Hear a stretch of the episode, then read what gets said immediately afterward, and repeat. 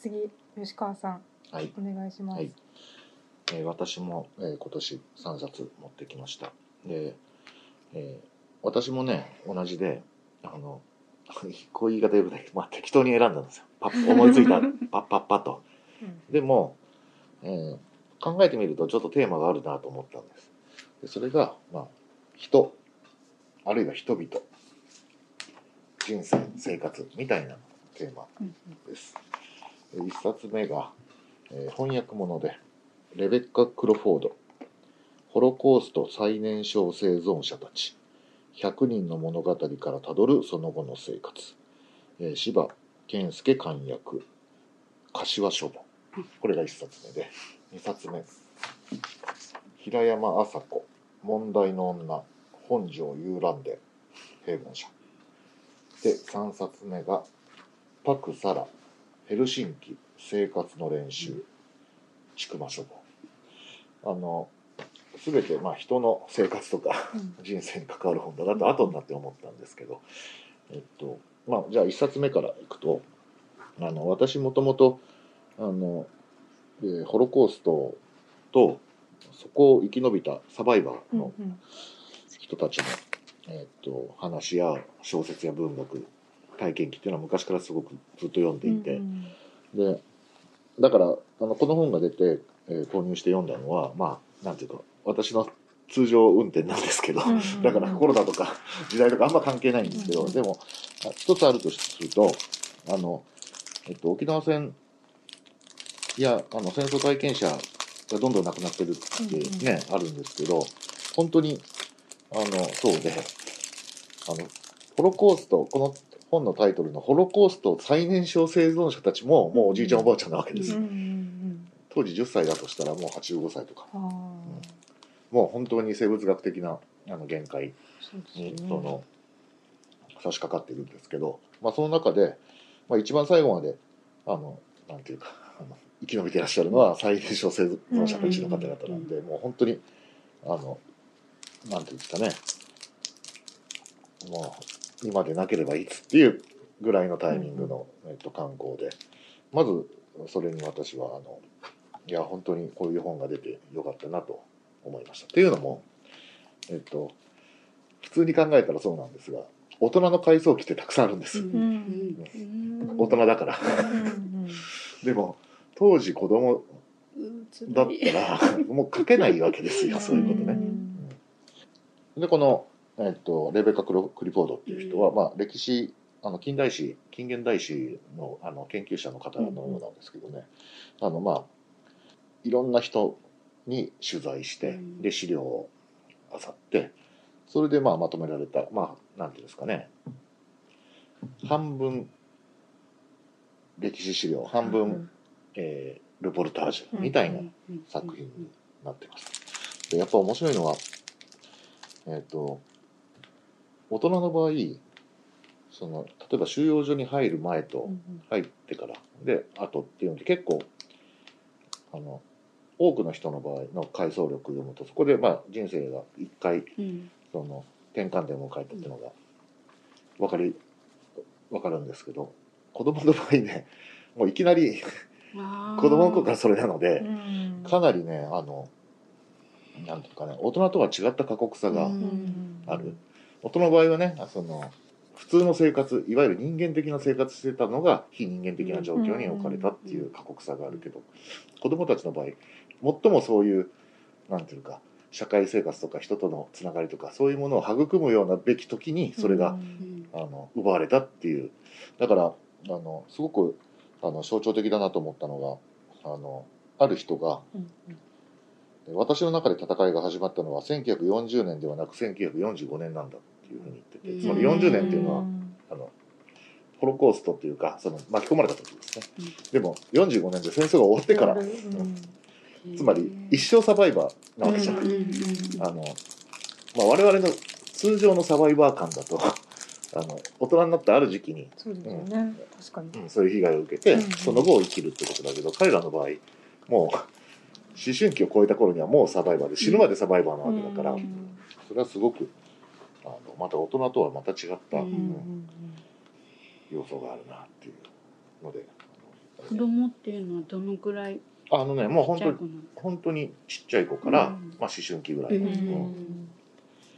でねあの本当にこういう本って子供あの本って本当少なくて、うん。私がねちょっと思い出したのがこれもいい本なんですけど「アンネ私たちは老人になるまで生き延びられた」っていう本があってこれねアンネ・フランクのあの同級生たちが集まっていろいろ喋ったりする本でこれもねすごくいい本。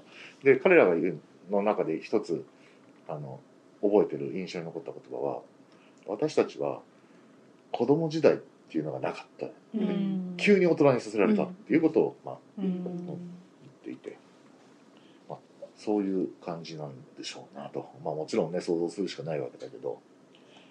でこのアンネはの本はね面白くてやっぱりアンネ・フランクっていうのはものすごく頭の賢いうん。あの理髪なませた子だったみたいで、うん。あのあなたは私のこと好きなんでしょとかみたいなこと言われた人とかが出てきて。ちょっと面白暴露してる。かっこいい。まあ日記とかにもめっちゃ書かれてるからね、あのアンネの日記はねそういう意味でも。お父さんがそれで結構削除したりあして。そうなんです。か。うん。個別。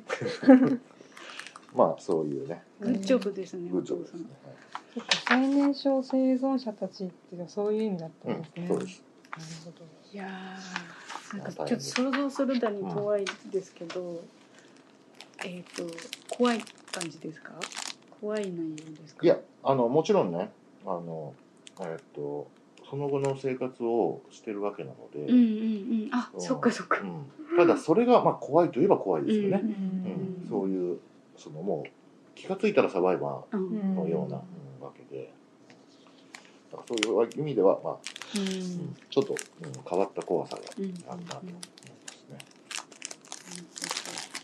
うん2冊目はね平山雅子さんこれまあ実は私があのね。長文社スクラップブックで私担当編集者なんですけどあのこの人あの問題の女本庄遊覧伝っていう本をですか8年かかってようやく今年出たということです。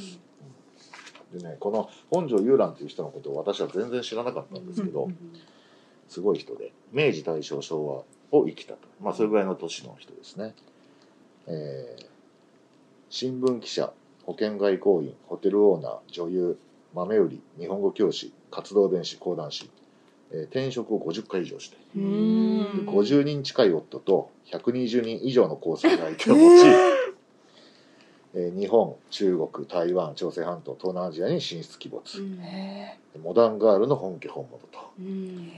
まああの実際その明治時代あと大正の頃すごく有名な人だったらしいです。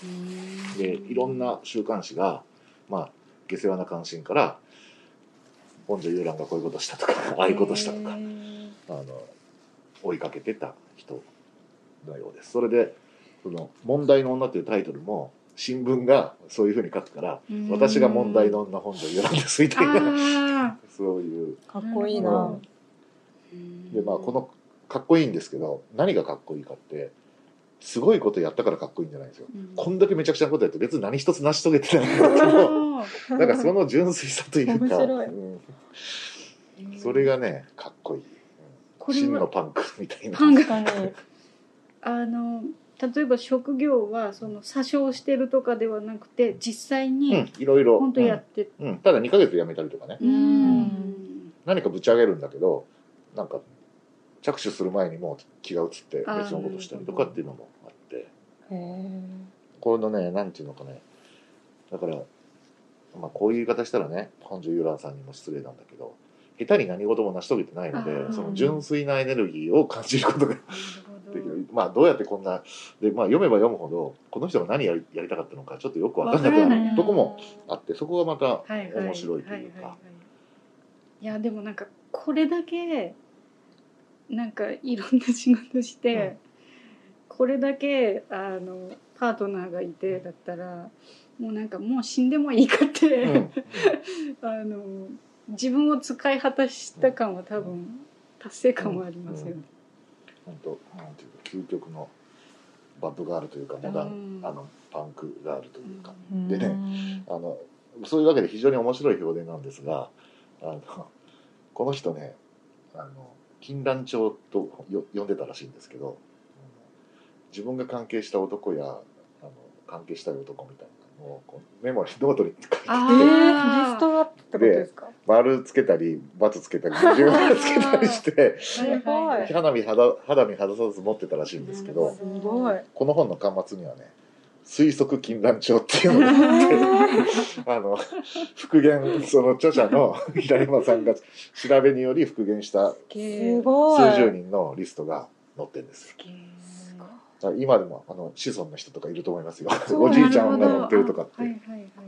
あるんじゃないですかね、まあ、そういうあの老作ですね。なんかそういうあ愛人ノート的なの。いろいろ思い出すね。すごいかっそういろいろと今思い出しますね。はい。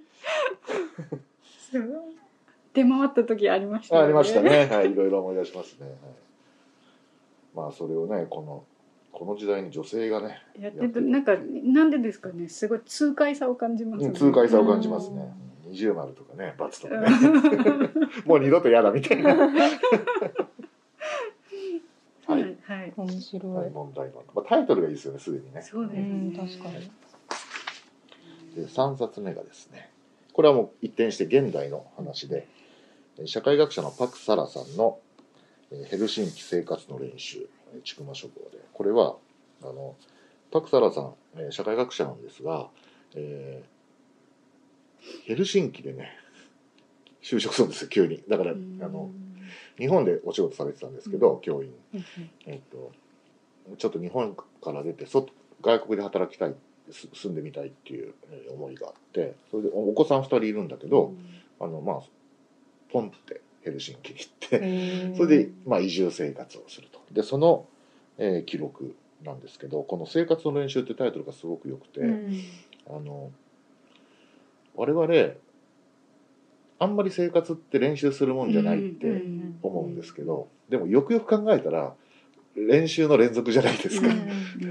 洗濯一つ、料理一つ、練習しなきゃ できないし、で、あの、そういうことが、このヘルシンキという文化も土地も気候も違うところに行って、なるほど、あの、それを一つ一つ、その、パクさんは、ああの、親子でそれ感じていくんですよね。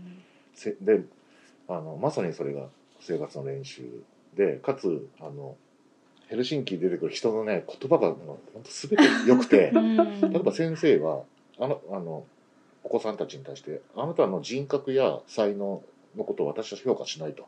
それもうそもそも評価しちゃいけないことになってると、うん。学校教育っていうのはそうじゃそうじゃなくてスキルをうん。評価する、うん。どれくらい努力するかとかできるかとか。で生活もそういうふうな練習一生できるうんことなんですよっていうそのあのスキルを磨くっていうことはっていう、であのフィンランドというねあの、まあ、全く違うところにい行ったそのパクさんの話を読まされると、翻って自分もあの結構あの不甲斐ない生活してるんでやっぱ練習いろいろしなきゃなっていうその、えっと、気に、ね、なるんですね。だからせいだからそこの時に生活の練習っていうタイトルが本当に良くて生活練習って一見水の油のように思うけどよくよく考えたら練習したらすごくいい生活にうん。なりそうな感じは、ね一昔前あの丁寧な暮らしって流行ったけど、はいはい。うん。そういうあのちょっとそれと似た意味であの練習することによってあの楽しく生活することって必要なんだなっていうふうにね思いました。あとね本当にねこのねあのこのとはいえこの本別にあのいわゆる北欧推しあ出羽うんの森の北欧推しの本じゃないんですよちょっとそういうなんか、あの偏見を持っていたって、うん。あそうそう。あのうん今だいぶ内容違うんだなってうん。やっぱね実際その北欧の本出すと 結構ねやっぱそう思っちゃうじゃないですか。この本はねそういう意味では、まあ、パクさんがあの社会学者だっていうのも結構あ大きいしーあと、その在日コリアンだっていううんのもあると思うんですけどすごくねそこはねあのこう移動の感覚がすごい優れてて、あの文化やコミュニティのね、うんうん教会の感受性というか、うん。そこはね非常にあの考えさせる。とはいえねこれ読むとね結構ね北欧推しにななっちゃうところもあって あの例えば各章にねヘルシンキのその出会った人が発した言葉がねあの惹かれてるんですけどめちゃくちゃいいんですね これが、うん。えー例えばねあの先生がねこれらのスキルは全て1歳から死ぬまで練習できることですよっていう、まあ、これがまあ生活のあの練習とも通ずるこういう言葉とか。あとね笑ったのがねあのパクさんがね最初職場に行った時にちょっと服装についてね尋ねるんです、うん。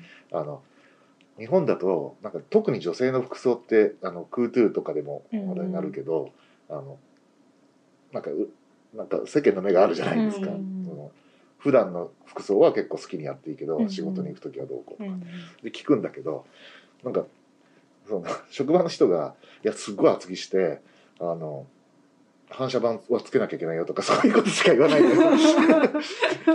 安全そうそう。そう。でパクさんそれそれ単に安全の話なんじゃないかと思うんだけど そのまあまあそういうもんかと思ってね。あのその後ねあの洋服屋さんに行ってね、うん。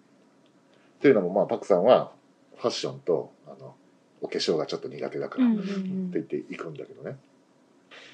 店の人にもねあのそこでアパートあの下見にねこう行くわけですけどそしたらねあのこれはそうかアパートの下見に行った時にね一緒に行ってくれた方がねあの他の人の服装や外見にねコメントするのはとても失礼なことではあるんだけどそのあなたはもう少しあの反射させないと危険ですよ。反射がそう反射が大事。そうそう。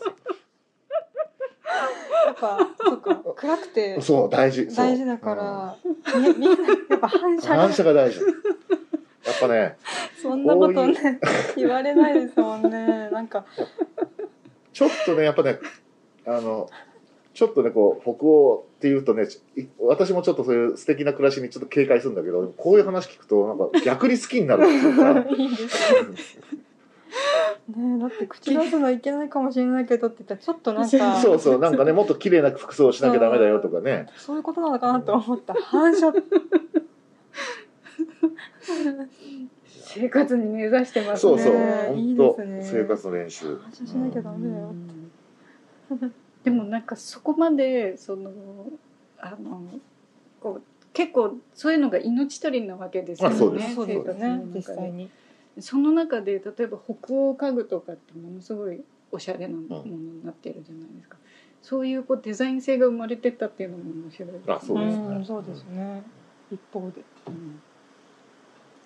でも過度な感じはしないですよね。過剰ではないですよね北欧ってでまあその代わりというかまあその日本みたいな温順なねうん。ところで営まれるようなまああのなんていうかものすごい緩さをあの許容してくれるような消費生活みたいなのは、まあ、さその条件としてはあんまりできないかもしれないし、うん。まあ、そこはね本当に土地や文化の違いだから、うん。とてもねそういうなんか、うん。うん、だからヘルシンキのパクさんの生活が面白いだけじゃなくてこうそれを読むことでこう自分のこともねちょっと、あの考えさせられる。本当に気づきに満ちた、うん。やっぱ反射大事なんだよ、反射反射台ってすごい面白いですね。読みたくなったなこれも。そうですね。そう私だいぶあの本当に自分が思ってたイメージが偏見だったんだなってこの本に対して。うん。あとね考えされるとこも考えさせられるとこもあってあのとあのパクさんがねこう歯医者に行ったの。歯が欠けてしまって、うんそしたらね歯科助手の人がね「あなたは自分で助けを求めなければならない」って英語で強く言ったんだって。え？どどういうことまあそのまあ公立の歯医者さんなんだけど助けを求めてくれなければ自分たちは何もすることができないよあーなたにっていう。でなんか分かってなさそうだから英語で言うけどみたいな。歯医者でだからそういうのってまあその言われてみればまあそうかもしれないけど、うん。やっぱりこうそういうふうに直裁に言ってくれる人ってうん。うんあの少なくとも、まあ、これこれ言うとまただからその北欧推しみたいになっちゃう。んだけど確かに日本でそういうふうにねあの生活保護バッシングとかはよく聞くけど、うん。そういう言い方はね普通の人が普通の人にそういう言い方をしてくれるっていうのはあんまり聞かないな、うん。あ言葉に出してうん。そういう励ましてもらうっていうのは大人になってからついぞうん。消えてしまいますよね。うん。病院で言われるっていうのも結構大きいのか、うん。行かない人多いじゃないですか、うん。病院。うん。確かに病院行くことも助けを求めることであるうん。あるなって思って、いや本当に。非常に興味深いです。面白い。文化人類学みたい いやーでもなんか本当にそういうこうあのあの北欧推しにのにこう流れていくでそりゃあのやっぱりちょっと警戒はしますけどもでもそ推す人がやっぱりちゃんといるだけの実態はあるあるんじゃうだと思うんですよね。そうやっぱりそういう気持ちになりますね、でそれってあのどういうふうにこうあのめあの育まれてきたのかなっていうのは気になるは気になりますね。多分そういうのあの自然と口をついて出ちゃうわけですよね。